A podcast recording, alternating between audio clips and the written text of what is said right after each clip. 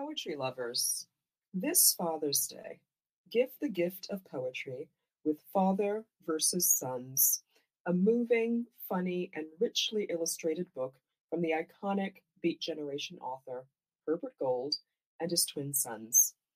Father versus Sons, a correspondence in poems.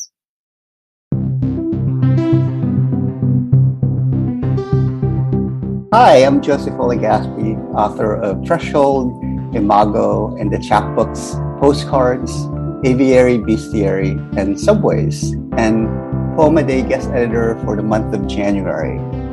I hope you enjoyed today's offering brought to you by the Academy of American Poets.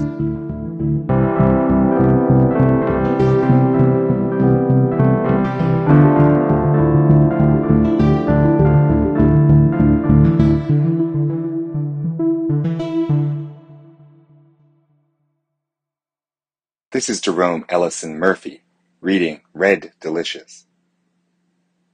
I used to eat her keen sight and its laser serrations, surgical rotations, undressing bone white, in clockwise countdown around a prenatal core, its cyanide unborn, this unsung artist carving her curving relief, as if by a craving of curvature itself for conclusion, or else of some rondure so sheer as to moult its skin of matter, turn after turn, on the unseen potter's lathe of unmaking, thumbspun by a suddenly unknowable Eve, who might soon no longer deign to receive the name Mother.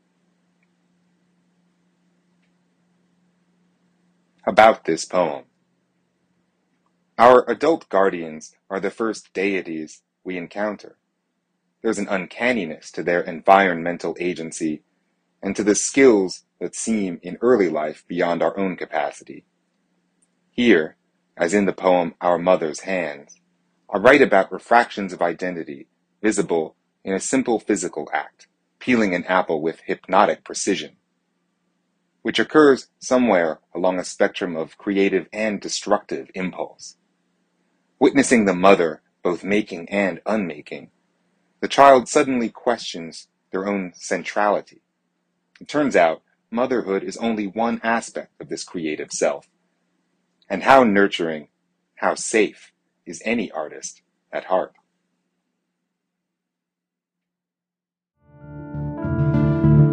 Poem a Day is the original daily poetry series featuring new work by today's poets.